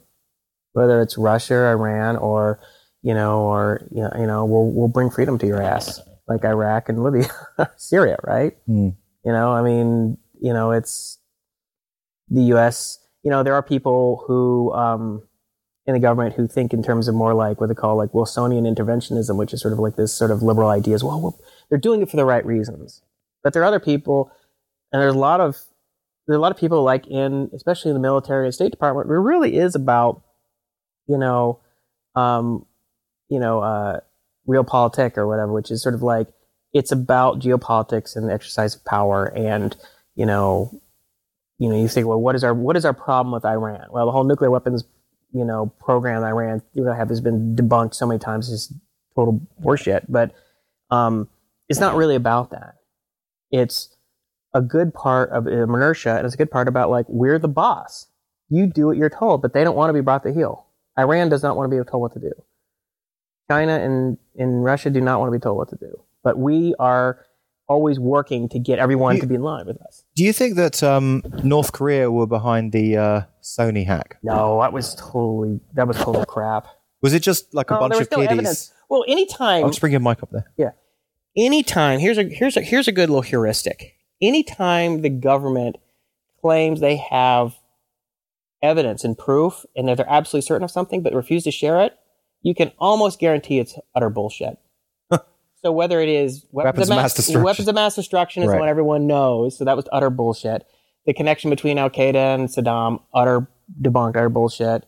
Um, remember the? Do you remember the uh, the the uh, chemical weapons attack in Syria that they yeah. that that that Kerry and um, and Obama went on TV for like a week trying to convince that we had to go to war because across the red line. That right. turned out yeah. that was Seymour Hersh, who's a Pulitzer Prize winning journalist. I think it was in the New York Review of Books um, wrote a big piece basically debunking all of that. That it was essentially a, uh, a rebel attack that used gas that was, um, I guess it was was sort of smuggled in through Iraq, parts of the Iraq, and um, in Turkey. Hmm. I think Erdogan Erdogan's guys kind of so in so in this case so facilitated it. So uh, it it serves them to say it's North Korea because that's enemy de jure kind of thing. Yeah. Okay. So you know, and, and if you talk, to, I mean, like, I mean, what's what's that guy? Um, who's the uh, the really well known uh, security blogger who always is uh, you know I'm talking about has the the gray hair guy the ponytail he's um, every time he's on Hacker News he's always right. Yeah. Um, I'm blanking on it, but you know, you, you go around. It was just like there was a ton of articles that was just like all the top security researchers. All the reasons why. I mean, basically, all bas- the top security researchers researchers saying, look, there's no evidence of this. There's no evidence. Well, the that. evidence this, was that it had Korean, like a North Korean character set in one of the DLLs or something. That was the evidence. No, no, that there was a Korean. Yeah, but the thing is, they said there was a character set, but what they were saying is that the the messaging and the stuff was like broken English, but it was like fake. It was the wrong kind of broken English. Right, right. You know, it was like somebody pretending that they don't speak English. And then the Korean that they're writing was not of the North Korean dialect. And the North Koreans speak a, a, such a different version of Korea Korean that when you even have North Korean defectors, you have people having a hard time communicating. Koreans having a hard time communicating with. Them. Right. Um, and there was a there's a ton of. I mean, I read the article in like a month or whatever, but there was a ton of reasons why it was just bullshit. And of course, the U.S. is like refusing to to release their evidence. So, what do you think the the reason? I mean, who do you think really did it, and and why? Oh, I think uh, I think what was this? I mean, it was I don't know who did it, but I mean, it was just I think it was just probably just a hacker group, just to script kiddies. You know, I don't think it was kiddies. Like I think it was just some hackers who hackers, but it, it it's I don't, I don't, know if I think that there was some evidence that it might have someone who was an ex-employee or something. But it's a pretty vulnerable network where you can get onto everyone's machine and get you know basically everyone's machine in the network and do that. I mean, so one of the things is that the whole North Korea thing wasn't even mentioned until like two weeks after yeah, the attack, yeah. and it wasn't until after the, the the the mainstream media started speculating that wasn't North Korea. And they're like, oh yeah, yeah, North Korea. You totally, you know, yeah, you know. And they're just, I think it's just this. It's all for lulz. It was just screwing with the media. First, it was for money. Like they were trying. To, they were trying to do a ransom. Yeah, they were trying to ransom. They were uh, they were um, not ransom, but it's a um, I'm blanking on the word. I'm having a hard time with words today, but uh, uh you know, it's about money. Hmm. And I think there was also some lulz, like, oh, we'll throw off the scent, we'll screw with them, we'll do this, we'll do that. I mean, you know, and it probably is not just one person. And then yeah. you have, you know, even if you have a handful of people operating semi kind of together but semi independently, they might just do things. Oh, I'm gonna do this. This is gonna be hilarious. Or I'm gonna yeah. this. Be like, what do you, you know?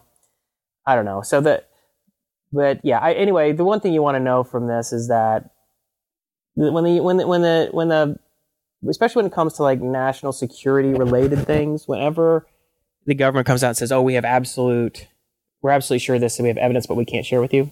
bullshit.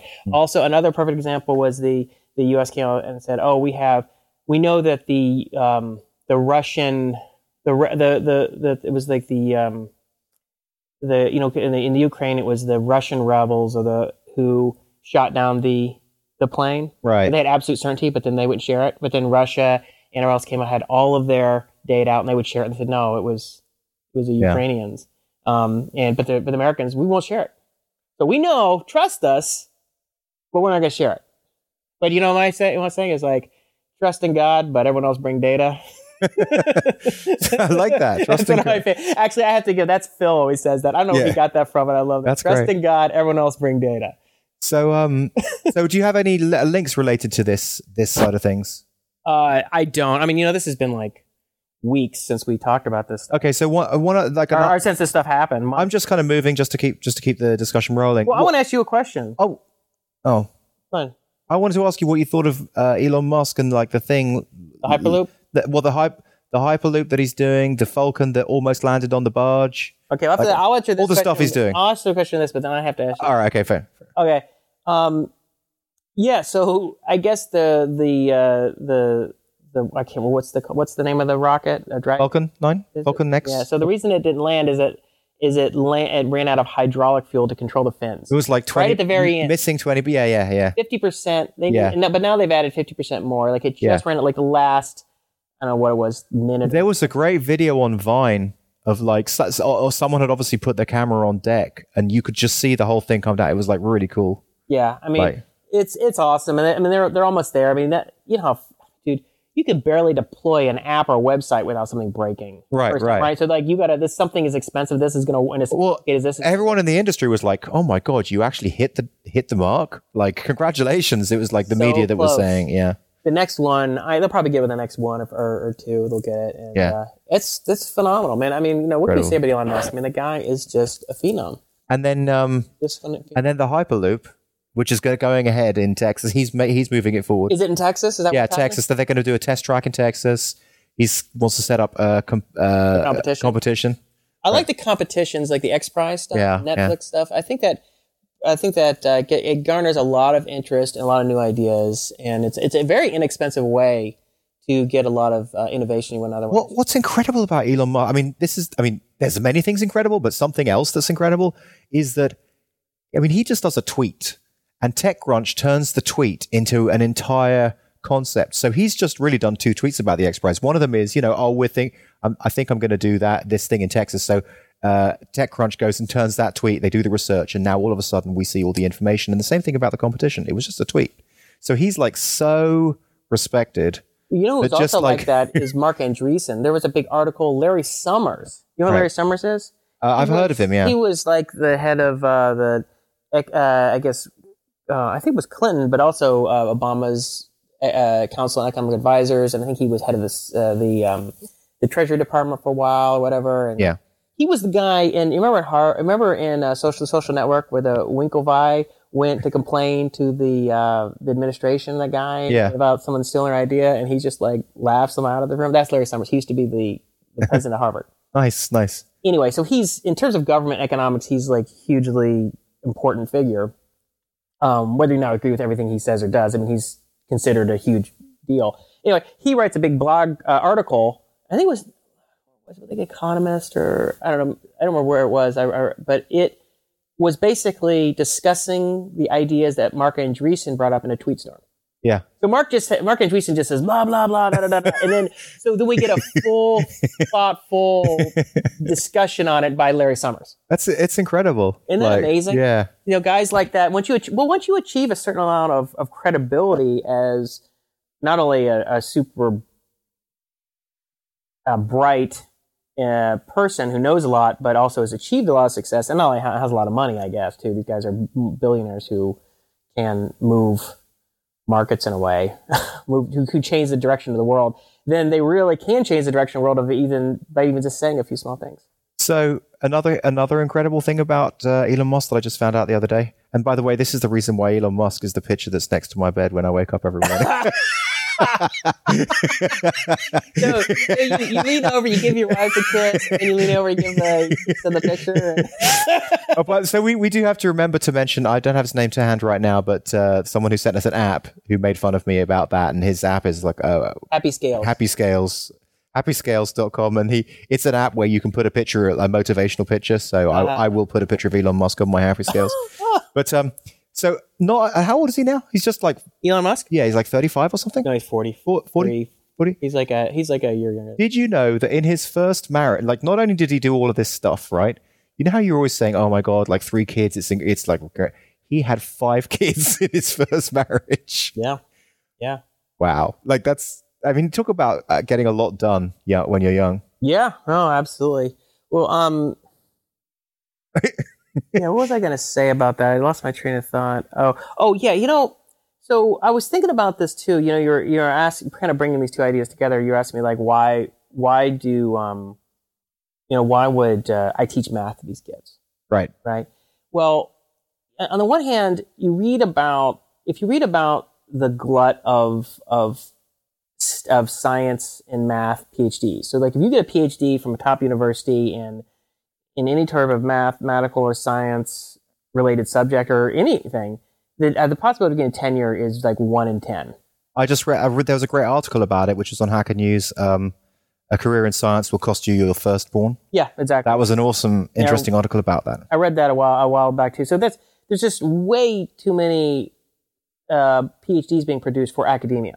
Okay, so it's almost like you know, it's almost like if you want to study science or be a mathematician, it's almost like being a monk. It's like the new monasticism. Oh, that's interesting. Yeah, Right, good. you That's know? good. Simile. Yeah. Um, but the way I would think about it is, I'd like, you know, um, you could shoot for that if you want for fun, but I would think about learning learning that kind of stuff, getting maybe a master's degree, maybe not getting a PhD. A master's degree might get maybe the 80-20 rule, right? Get the and then go into industry, do startups or whatever, and then you're in a position to do something really cool. So like two people who are like this, just off the top of my head, Elon Musk being one of them. So he had he had, an undergrad degree in business and physics. He was going to get a master's degree, but then he dropped out after like a week to go do um, Zip2, his first internet startup.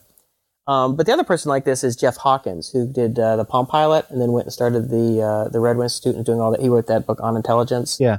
So, um, you know, like if you don't study math and science, then you have no shot at doing any of these kind of interesting things because you just don't have the, the the tools to do them. You just don't know them. All the best you can do is fund other people to do it. If you You're saying Elon Musk couldn't be chief rocket engineer if he didn't study math. no way. The reason is because he had, you know, he said Yeah. he had an undergraduate degree in physics, so he had a baseline of of mathematical skills and analytical and technical ability that he could then teach himself from there. Just like, okay, it's like knowing, so let's say an undergraduate degree in physics is maybe like knowing how to write some PHP pages, you know? Okay, right? Compared to building a rocket. But it was enough. It's like, okay, if you really want to learn a bunch of more advanced technologies and stuff, you could then go from there.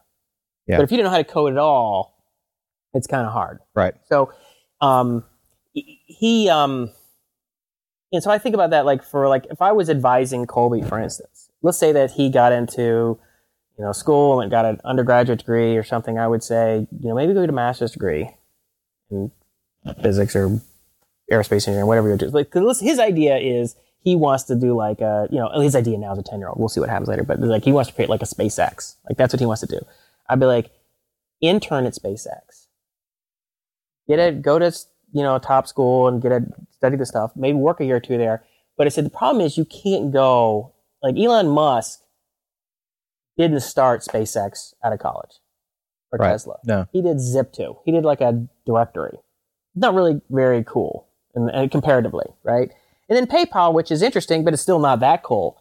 You can't go after that that kind of stuff until you've made your hundreds of millions, right? So, Yeah. and- so it's kind of an interesting thing. It's like, yeah, you know, if you want to do like the cool cutting edge science and like make good money, that's a tough thing to do. You can go be completely broke and and you know, make thirty grand a year or whatever it is, working at you know these colleges in the middle of nowhere as a as a non tenure track instructor and teach some course and work in someone's lab, or you can go work at a company and potentially make money, but then you may not be working on on very cool stuff. So the question is, how can you get the situation where you're you can make good money, you know, at least make good money, at least make six figures, maybe not make hun- tens or hundreds of millions, but then also get to do work on the on the coolest. So stuff. you're so smart that y- you you are going to be good enough at being an entrepreneur and a builder, and build a couple of companies that are going to net you a couple of hundred million,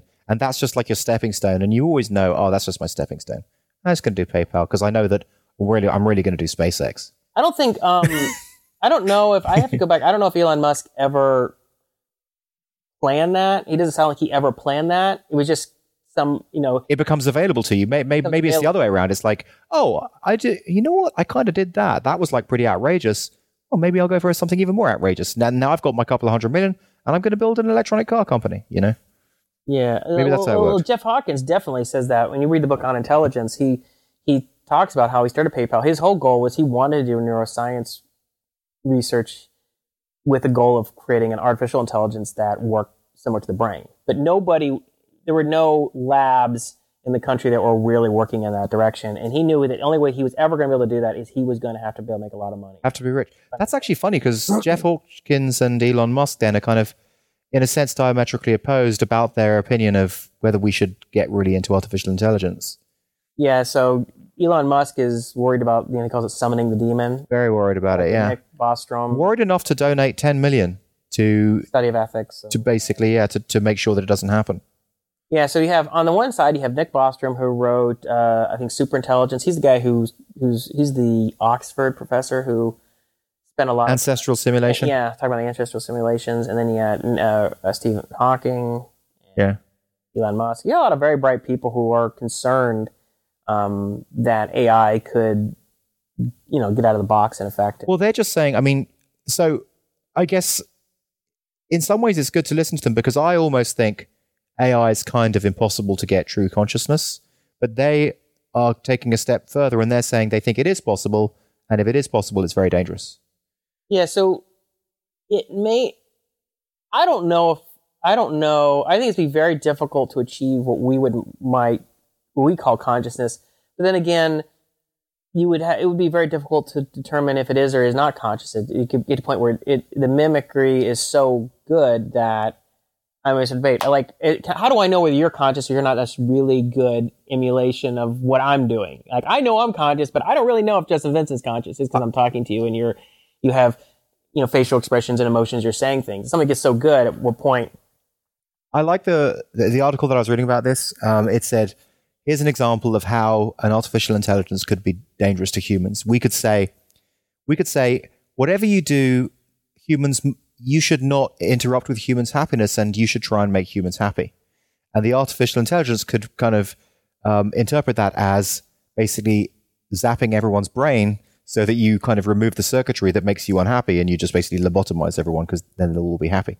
Yeah, yeah. There's a, there's a lot of funny things like that because you figure out like what are their directives, what, what are they trying to optimize for. And so I guess in, in one sense, I find I'm skeptical that AI is as close as people are think it might be. But on the other hand, I think you know if if AI became good enough at um, evolving its architecture and solving uh, novel problems and having then you know you might you might be in yeah maybe they could be in trouble Did you see the series Extant? Quite a good exploration of this concept. Uh, a guy creates a little kid. I mean, anyway, I, I won't tell you about it, but it's, it's quite a good Extant? Extant. Yeah, it's it quite on it's- Netflix or- it- it's probably on Netflix. It's just just short, maybe ten, but it's it, amongst other things, it explores this concept of basically a guy creates a child, and the child is a, in a, like an artificial intelligence child, an android, and just how that child grows and you know feels and thinks as it, it interacts with humans and the kind of the decisions that it makes. you know another one i've heard about that i've been wanting to check out is black mirror Oh, I've seen a lot of write ups about Black Mirror. People saying really, really good so things about it. and black mirror need to Yeah. be on your radar you know one that colby's been watching that looks really funny i saw the preview for it the other day and he's is uh video game high school these kids they don't still you know they don't study physics or whatever they still you know they they're, they just play video they're, they're like these like game. So it shows they're like in these virtual game worlds. If It's ever really there was a mo- like God, that those people look okay. Let's look at Twitch. Oh wow, there's millions of kids doing this. Let's create a TV show about this. It- I was sense. watching the the preview looked really funny, and uh, he's been he like well I Yeah, he likes it, but um yeah. So I in terms of the AI, I mean I've read, there's been a lot of articles about the growth of AI and in the in deep learning getting being used a lot more by a lot more companies to do a lot more things, and it's exciting. Like I think if I was going to tell you know, Colby, for instance, like in high school, like what we should start doing projects get really good on, I'd be like machine learning. That's if you want to like make money in the short run, you eventually do rockets. Do do robotics and machine learning and uh, deep learning is the that deep learning is the current best thing that we know. But maybe in five or ten years, they're like, ah, deep learning's like that's not cool. What's cool is this. This is way more versatile and powerful. But um, that's what I would become an expert in. You know, because all these um, but then of course that the whole thing may change within the next five or six years. You know, that's really hot right now in 2014, 2015, but 2020, 2025, it might be kind of like meh. it kind of peters out. Like it was, there was a hype cycle, of deep learning this, deep learning that, and then it just doesn't really pan out. You know, what something I was thinking about the other day, uh, Kurt, uh, was about the whole, you know, you know, talking about the singularity and everything is the idea of like uploading your intelligence. mm-hmm. You know, the problem is though, if it's just like the teleportation thing, which is that like if you teleported from here to here, what they what they would it's would not you anymore. it's not you anymore. Yeah. Like, You're you're destroyed. Essentially, they just created a replication, digital replication, and then reconstructed you, but it's not you. So, because if the destruction then happened to you, and that thing that was created over there was another Justin It Vincent, killed you. they killed you, but you're not feeling and seeing what that version of Justin Vincent is feeling and seeing. Right. Right? It's not you. Yeah. You're dead. So like if they upload your intelligence, if they let's say created this let's say that they created this incredibly high resolution um, clone of your brain. Let's say it's like hundred thousand times or a million times more high resolution than the best MRI types things we have now. And they can, based on all your neurons and dendrites and axons and stuff, they say, okay, we based on this, we can create a digital model of your brain, upload it to this virtual universe, and you can have you know immortality and all stuff. But the reality is, it's not you; it's just a copy of you, right? Because like if I just took a demo, if I let's say we had that right now, and I did this clone, this digital clone of you, and I put it in the system, you're not feeling or seeing what that thing's doing, Mm. right? It's not like you live forever.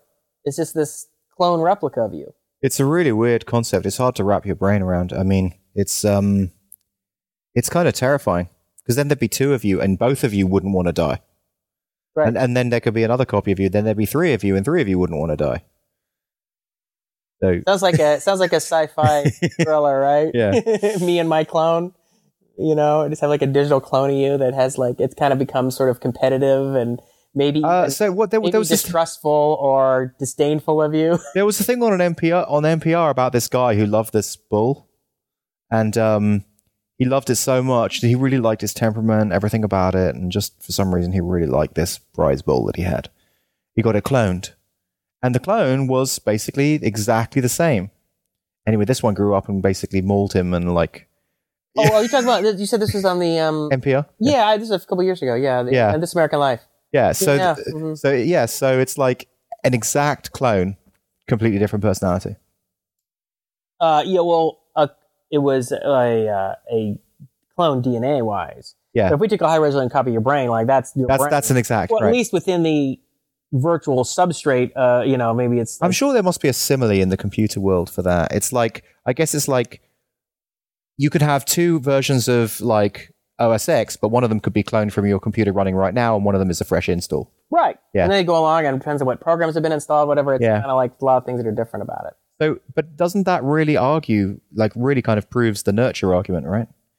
That just whatever happened to this bull, it your brain is a computer program that that that kind of gets created as you go along, doing things like experiences on top of experiences on top of experiences. Well, there's a lot of different argument. You say the nurture argument. I mean, you know, there's a lot of different nature nurture arguments. So what are you saying? So like, Well, I'm saying in this instance, it was a genetic copy, and he had a completely different personality, like, and ended up killing the, you know, mauling the guy. Yeah, and first of all, you're talking about a bull, though. But yeah, you know, do twins? Do you have twins who are who behave differently and have different lives? Yeah, of course. for Yeah. But yeah. in terms of like the whole the big the, what they normally talk about when they refer to the nature nurture argument is like what's your capacity, Right. Okay. you know? And it's like, well, can you make yourself smarter? Can you do this? Can you do that? And it's like, well, to some degree you can. To some degree, there's genetics, right?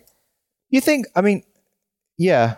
You know, to a certain degree, it's the, the we have certain innate capacities. I mean, there's certain people who take it to the nth degree, and you know, and who are real extremists on either side. It's like, well, you're a complete blank slate, and you know, there's that guy who who had his daughter who who, who trained his daughter um, to become this world class. She was became the first grand female grandmaster, and she she was an amazing chess player, and her her, her two younger sisters were as well.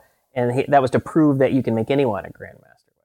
But the reality was, is he was himself was like a mathematician or something. Like he's a really Right. bright guy. It's like, dude, you got like 150 IQ. He should have just picked a random a random person. That doesn't prove much. You get a Yeah. random group of kids. You get a random group of 30 kids, and you teach them chess every day. And like, let's see, what's the average chess rating after 10 years or something like that? Or can you, you know, what's their capacity? Would it be too? Is it too politically dangerous to talk about Charlie Hebdo? What are your thoughts on that? No, let's not get into that. Yeah. Okay. Fair I, enough. don't- I mean, just because it's sort of like It's too. we're running out of time, and All right. I have some other stuff I want to talk about. Okay. Go on. What do you want to talk about? Well, I want to ask you about your uh, Oh, yeah. You your walking desk. Oh yeah, That's a big deal. it is a big deal. You know So something? first of all, I want to say I was kind of I, I don't know how well it's working. Yeah. I was kind of laughing at you as being the laziest person alive. You your 15 minute lifting workout and your walking desk. Like that's how you. Do. But at the same time, I have to give you credit because you keep trying. you keep trying different things. yeah. You, you know, which is very much how you program. You'll just like randomly trial kind of create. Exactly. It's exactly work. that's what that's what Georgie doesn't understand. Like, like You're with an iterator. You are an iterator. I iterate, and with programming, I iterate really fast, and I get it done. The problem is, is with health, it's hard to iterate so fast, but I do just as many iterations. But I'm pretty confident this time. This time, and anyone who's been listening to the Well, show hey, for five years, right? Like, here's the thing. Like, I'm laughing at you, but at the same time, I do understand that if you weren't confident or hopeful, you really wouldn't give it a fair effort. right, So you kind of have to come and say, okay, I think this experiment is going to work. Like, if you run an experiment as a scientist and you pretty much think it's going to fail, you may actually be influencing the results. You know, um, right. so, it, it, but, but but the thing I want to say is, if I'm also believe I, I am a believer in achieving sort of workout economy. Right. And I'm trying to do a better job of that. And I think in, in achieving economy, anything efficiency, like how do I do something more efficient, efficiently? Like Well, you if I can achieve, if I can get accomplish something in 10 minutes as opposed to an hour, then I want to do it in 10 minutes. exactly. I'm trying to be efficient, and and as you say, if there's a loophole, I'll drive a truck through it. Yeah, well, that's what I keep trying to do. That's right. If I give you a loophole, you are, you're, you're, yeah, you're Yeah. structure it. So, But but so okay. So my previous theory was uh, the the 15 minute workout stuff. I am really enjoying because although it's not like sculpting me into some big muscle guy, what it is, what it is doing is it's making it much easier for me to just generally live life, like pick up jack. You know, just just move around, do stuff, lug rubbish rubbish around. Like, because before there was nothing, I was doing nothing, right? So I I had nothing strengthening strengthening my muscles. So it seems to me that it gives you this kind of base level of um, strength and function, Strength and functional functional. strength. Functional strength, right? Do you feel like, like when you walk upstairs or when you pick things up, do you feel different? Yeah, yeah, definitely. That's great. How much, how much have you increased your strength based on what their calculations have given? Have you, I see. It's kind of what I wish is I wish that I tried to do. the- you, the- got a max or I wish I'd had a max in the first place, but I don't think they wanted to do that because they didn't want me to damage myself. But my, my starting weight of like the, the one that I focus on really is the leg press. So my starting weight with this system of the leg press was 200 pounds. And I could do 200 pounds for about three and a half minutes, uh, pushing, pushing up 10 seconds, pushing down 10 seconds. I'm now doing 446 pounds for about two and a half minutes. Okay. That sounds a lot better. It does, it does sound like there's some improvement, right? Yeah. So yeah, yeah. So that's that's kind of where I'm at. Do you know, it, and one last thing on that before we get to the walking desk, do you notice any difference in your physique? Do you Um, feel any? yeah, I, I mean, d- definitely. Like, like obviously, I'm flabby, so I, I know. you have too much fat on you to There's, see there's the actual muscle. I, I noticed that there's muscle under my flab. There's more muscle than there was. So like here, when I when I do this onto my chest, like it's not so far down that I can feel the muscle. Like I, it's like if there was a marshmallow, right? I it. Before I was like poking in like an inch th- into the marshmallow to get to the muscle. Now I'm poaching in, poking in like uh, you know a quarter of an inch. Right. So I do notice a difference in that sense. But I also feel like I've kind of got it up to a good level now, and I just feel good. Now the, the next part is the weight loss, and I had hoped that that little silver machine. The reason why I, I like that the hack was, it's right there in my house next to my desk. I'm going to do it. Actually, it turns out that I'm lazy enough to not do that.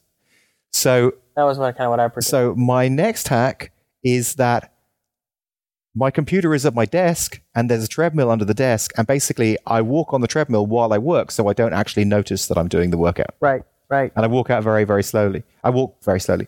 So the idea is that um, if you're just sitting down, you burn 46 calories an hour. But if you're standing up, and even if you're walking at like a half a mile an hour, you burn 130, 120 calories and 130 calories. But I've noticed that I'm walking about one and a half miles an hour. So I'm I'm actually burning for the for my weight or whatever. I'm burning actually close to 200 calories an hour. Really? Yeah. And how many hours a day are you doing? Well, I'm so I- the people who do the desk haven't delivered the desk yet, and I don't know when that's coming. It could be another two weeks, but I've been doing about two hours on the um really? yeah two hours on the on What the are you doing? Are you just walking? Or are you doing something? No, I try. I basically I do it whenever I'm having company meetings, conversations. So I just whenever whenever I know it's going to be a phone call Whenever for you now. can get away with doing it. yeah, I just go up there and do it. Yeah, That's great. Yeah. Have you noticed anything yet?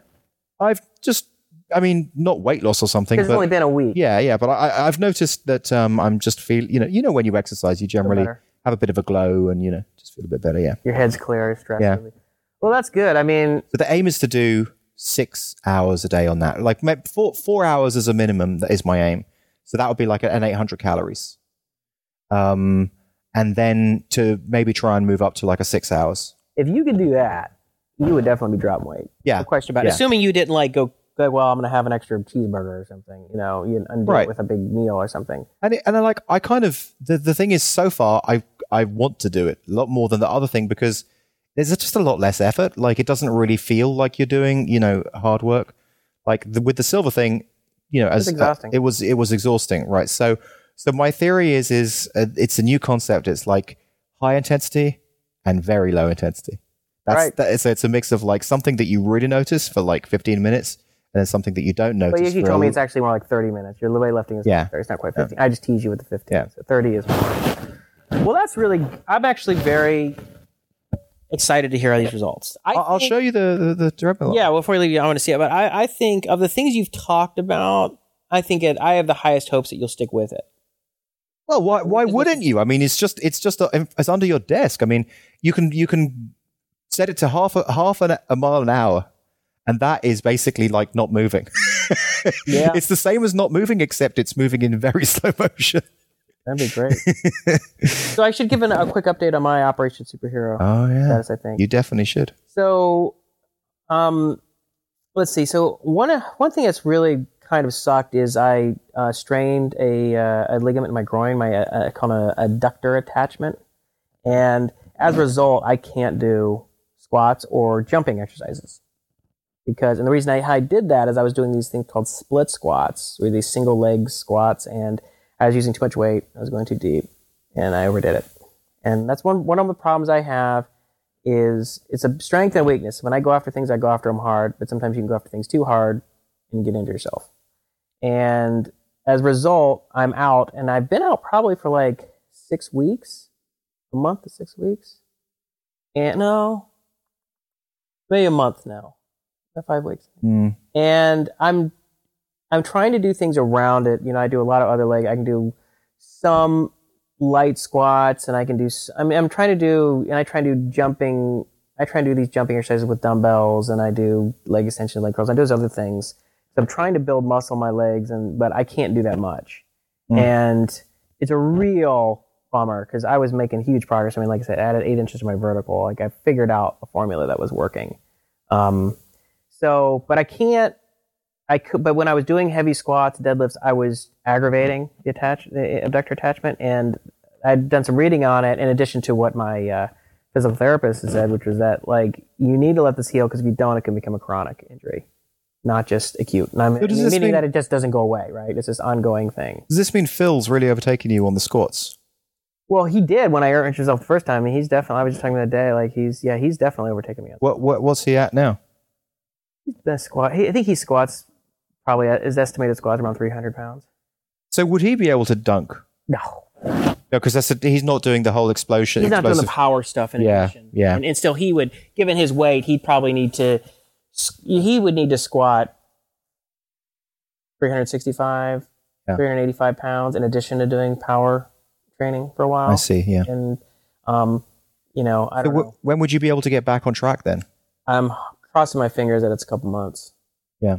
I mean, I'm trying not to go backwards, and I'm trying to do what I can without aggravating it. But I'm really on that line of aggravating it. Do you think you've still got that eight eight inch No. vertical jump? No, There's no way. you're lower now. I probably I probably lost half of it. Or I mean, I don't know. I I, I mean, you know, it kind of reminds me of that movie. Um, do you remember the movie Copland by Sylvester Stallone years ago? No. Ray Liotta, it's one of the people. It was a huge. They had a ton of like Harvey Harvey Keitel, all of these famous actors in, and Sylvester Stallone is kind of is all these cops from New York City, and they all live in the same area uh, in New Jersey, and uh, Sylvester Stallone is like the the sheriff, and they all kind of treat him like an idiot, you know. Yeah. And Ray Liotta is his buddy though, who's one of these cops, and he's talking. It was this great scene. He's talking to him, and he's like, you know, trying to do an anal- give him an analogy for how to deal with the situation. He's like, he's like, you know, Freddy, like when you got to get across town, what do you do when the, when when when there's a red light? What do you do? He's like, oh, you know, you turn on the siren so they can. He's like, no, it's too slow. You turn, you turn, and you keep moving. You keep moving. And that's like, and I keep thinking about that. I actually went and found the clip to it. It was, it was as good as I remembered it. And it's like, you know, so I'm trying to do everything I can to keep moving forward, keep making progress, even though I can't go straight. You know, so I've been doing, like I said, all these other leg, really hard leg exercises, and I've been lifting a lot and, you know, making progress. I've, I went and just got a body composition test. I put on a couple pounds of fat over the holidays. Um, I probably put on like four pounds. I lost two of it because I, uh, after I got back, I, uh, I did a little uh, waist measurement. and I was like, "Oh hell no, hell no!" So I went, I went hardcore on the diet and the and the cardio stuff for a couple weeks.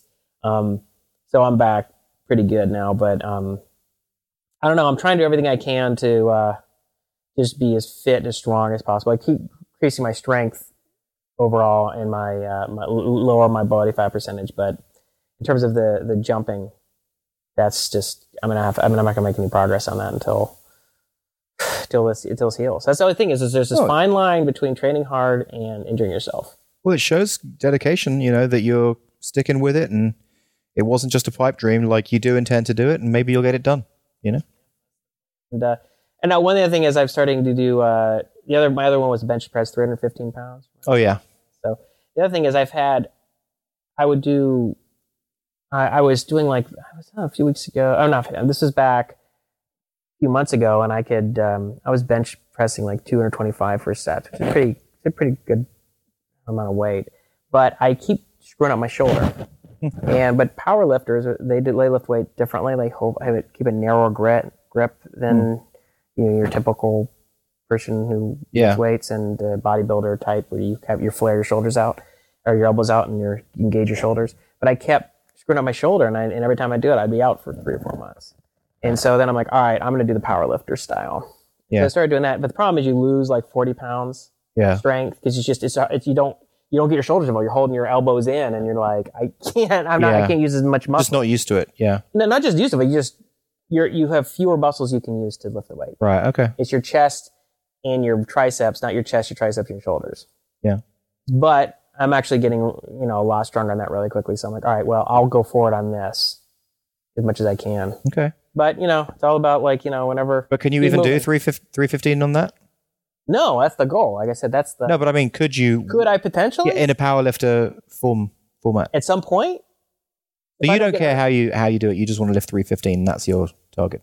Yeah, you're asking, is it my genetically possible for me to do a powerlifting 350? No. Uh, What's your question exactly? I Hey. I guess my question is like, it seems like you've done this other thing your whole life, so maybe that would be what you want to do. Would you feel like you were doing something different to your original target, No, no. or is, I'm, I'm the target just 315? I'm just doing it with a slightly different form Yeah. which is safe for your shoulders, which is recommended when you're really is the recommended way to do it. But nobody does it that way except, except for usually powerlifters. But it's interesting because it's, harder doing it's it harder. that way. It's. So so shouldn't your goal be adjusted?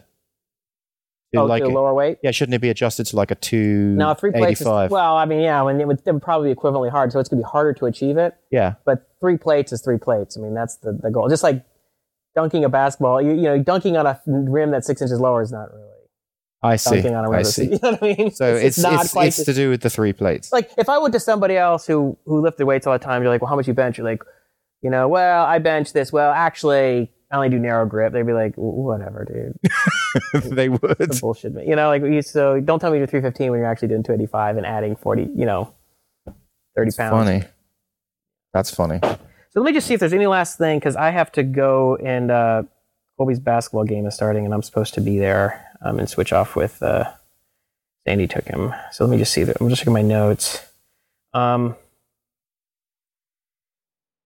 uh, you know, there are other things to talk about, but we can, you know, we we just have to uh, we just have to wait till next week. Just do another show soon because we have a lot, a lot of queued up stuff. I think. All right. Is there anything that you needed to get in? No, look, we just got an email for a, a podcast, re- uh, an interview request. Um, but anyway, no, um, no, that was good. Good show. All right. Well, until uh, until next week, hopefully, hopefully not month. Maybe a month. That's a wrap. We're out.